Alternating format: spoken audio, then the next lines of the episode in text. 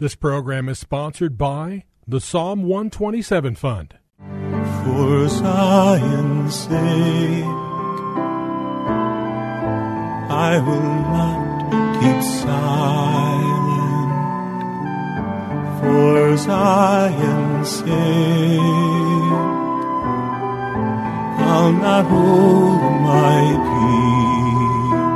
peace. Welcome to For Zion's Sake. Isaiah 62 1 is taken directly out of the Hebrew Scriptures when the prophet Isaiah declared, For Zion's sake I will not keep silent, and for Jerusalem's sake I will not keep quiet, until her righteousness goes forth like brightness, and her salvation like a torch that is burning. Your hosts for the program are Shelley and June Volk, Jewish believers burdened to see Jew and Gentile become one. Believers strengthened in their faith and for their Jewish kinsmen to come to the saving knowledge of Jesus as the Messiah, the Son of God. Bless the Lord and welcome to For Zion's Sake. Thank you for joining us. We're the Volks. My name is Shelley. And my name is June. Hi, everyone. It's good to be with you as we start another week of broadcasting. And this week we're going to be talking about the eternal Messiah. And to start with, if you have your Bibles, turn with us to the prophet Micah. And we'll be looking at one particular verse in Micah chapter 5, verse 2. All right, I'm reading from the New King James Version, Micah chapter 5, verse 2. But you, Bethlehem Ephratah, though you are little among the thousands of Judah, yet out of you shall come forth to me the one to be ruler in Israel, whose goings forth are from old, from everlasting. And you know, Junie, I believe uh, because of the day and the age that we're living in, our view, our understanding, and our love for the Messiah needs to be expanded. And for the most part, when we consider Jesus, we somehow limit him to the 33 years or so that he walked the earth as the incarnate God in the flesh. From the time he was born in a manger until the time of his death on the cross, his burial, his resurrection, and his ascension back to heaven. But somehow we tend to overlook his eternal being as Micah 5 2 speaks of. His goings forth are from everlasting. Now we understand that he was, in a natural physical way, born in Bethlehem, as we just read in Micah 5 2. Keeping in mind that he himself declared in John 6:35, "I am the bread of life." So the one who declared that he is the bread of life was born in Bethlehem, and in Hebrew, Bethlehem means the house of bread. And interestingly, Ephratah a little town in Judah, means fruitful, and we certainly can understand the fruitfulness of the Lord as we believers are really the fruit of his life. And we'll see that Jesus is spoken of as coming out of a root out of dry ground. So, on a very natural basis, he has gone forth from Bethlehem. But on a bigger scope, we need to see that his goings forth are from everlasting as well. And that's incredible, Junie. It really is, Shelley. And uh, that is one of the problems why the Orthodox rabbi think that Jesus is a heretic. Yeah, really. And uh, some even think that Christianity is a heretical faith. But if we look at Psalm 118, starting at verse 26, we read, Blessed is the one who comes in the name of the Lord.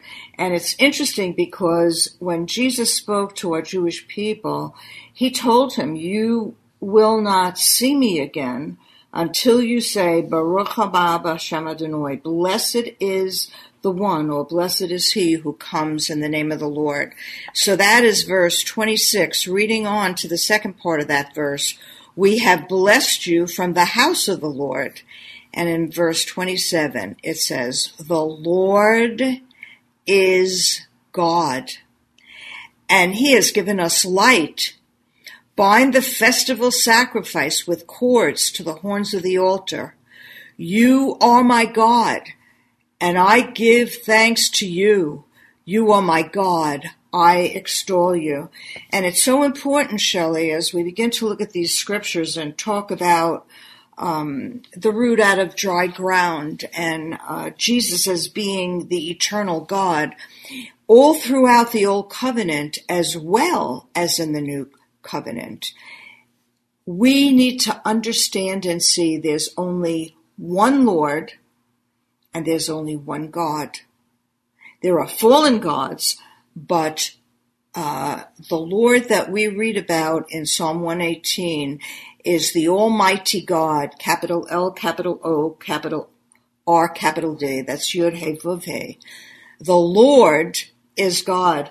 And if we believe that Jesus is the Lord, then we need to see the expansion showing mm. that the eternal God, our creator, that shows himself in Genesis 2 with Adam and Eve, the Lord, He is God.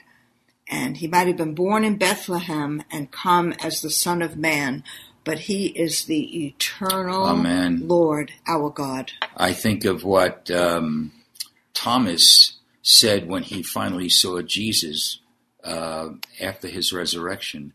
He bowed before him and said, My Lord and my God. So we need to see that Jesus is God, He is the Lord, and He has been there before the beginning of time and will always be there. And you know, there's other scriptures in the Hebrew scriptures, Junie, that talk about where he came from. For example, Psalm 25, verses 4 to 6. Show me your ways, O Lord. Teach me your paths. Lead me in your truth and teach me, for you are the God of my salvation. On you I wait all the day. Remember, O Lord, your tender mercies and loving kindnesses, for they are of old. Similar to the expression that we read in Micah 5 2. And in Psalm 90, verses 1 and 2, it says, Lord, you have been our dwelling place in all generations. Before the mountains were brought forth, or even before you formed the earth and the world, even from everlasting to everlasting, you are God. It's very powerful, it Shelley. Junie, when you read that, I thought of a verse in the book of Ecclesiastes um, where it says, Eternity is planted in our hearts. And when you come to think of it, realizing that Jesus has no beginning or no end, that he was there before the foundations of the earth. He is an eternal being who was manifest in the flesh to connect us to the eternal Father. But when, if he is eternal and his spirit is living in us and his spirit is eternal, we have eternity planted in our hearts, which is a message in and of itself, I believe, that we need an eternal perspective living in such a world as we live today with chaos, turmoil, that we have an eternal destiny because we have an eternal God with an eternal spirit dwelling within us. And surely that is why we need to really be born again. Yes. We need to be born of the Spirit of God and give our hearts and our lives to the God of Abraham, Isaac, and Jacob, even Jesus our Messiah, to the Holy One of Israel. And when we have the Spirit of the Lord living in us, Psalm 1, 8, uh, Psalm 18, 28 will come alive to us. And it says, For you will give light to my candle. The Lord my God will enlighten my darkness. Wow. So even in places where we can't see, where we don't understand, where it's dark, it's really clear, Shelley, that the Lord, our God, will enlighten our darkness. And it says in Psalm 37 6, and he shall bring forth your righteousness as the light and um, God wants to transform us. This eternal God wants to change us into His likeness and His image. that we might be that we, we might be able to stand Really? and um, and not deny him. It's so powerful. So, you know, this week we're going to be talking about this subject every day because we real we need to know and we can only know by revelation and by faith that God is one and he chose to manifest himself in a physical body and the life of Jesus didn't begin necessarily in Bethlehem he was before time and he'll remain till the end of time. And this is the God that has chosen to reveal himself to us and dwell in us through his Holy Spirit. And you know, Shelley, when we think of Jesus as um, a human, and he was the Son of Man, we almost lose the awesomeness Yes. of the eternal God that would cause us to bow our knee and confess, would really cause us to desire to change and be made holy as He is holy. It would really give us an unction to want to live and move and have our being in the spirit of the Lord. Yes, yes. And it's so important for the times and the seasons that we're in in the earth now, Shelley. Um, terrorism is at its um, peak, and anti-Semitism is rising in America and all over the world.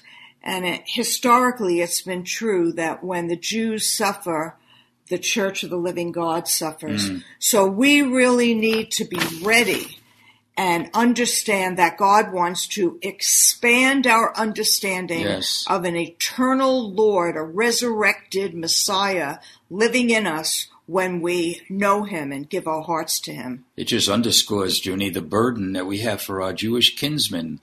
You know, they'll well, he was a he was a good man, or now they go so far to say he was a prophet, but he's so far beyond that. And man doesn't become God, but God chose to manifest himself in a human being born in Bethlehem in a manger that he might be able to uh, close the gap between the Father in heaven and mankind on earth. And again, Micah 5 2 says it all. But you, Bethlehem Ephratah, though you are little among the thousands of Judah, yet out of you, out of Bethlehem, shall come forth to me the one to be ruler in Israel, whose goings forth are from old, from everlasting. It's an incredible statement, and we're going to continue on with this theme. Father, we thank you, Lord. Thank you, Lord. Lord, I have no word to describe. It's more than enormity. It's awesome how you chose to um, identify yourself with people and how Jesus is and was and always be, will be etern, eternal. He came forth to rule Israel and his goings forth are not just from Bethlehem, but from old, from everlasting. May this be revelation to all of us anew in Yeshua's holy name. Amen. For Zion's sake. Thank you for joining us this evening. If you would like to get in touch with Shelley and June, you can write to them at P.O. Box 1784, Scottsdale, Arizona 85252. That's P.O. Box 1784, Scottsdale, Arizona 85252. And you can also contact them on their website, shelleyandjunevolk.com. That's shelleyandjunevolk.com. Until next time, the Lord bless thee and keep thee. The Lord make his face to shine upon thee and be gracious unto thee.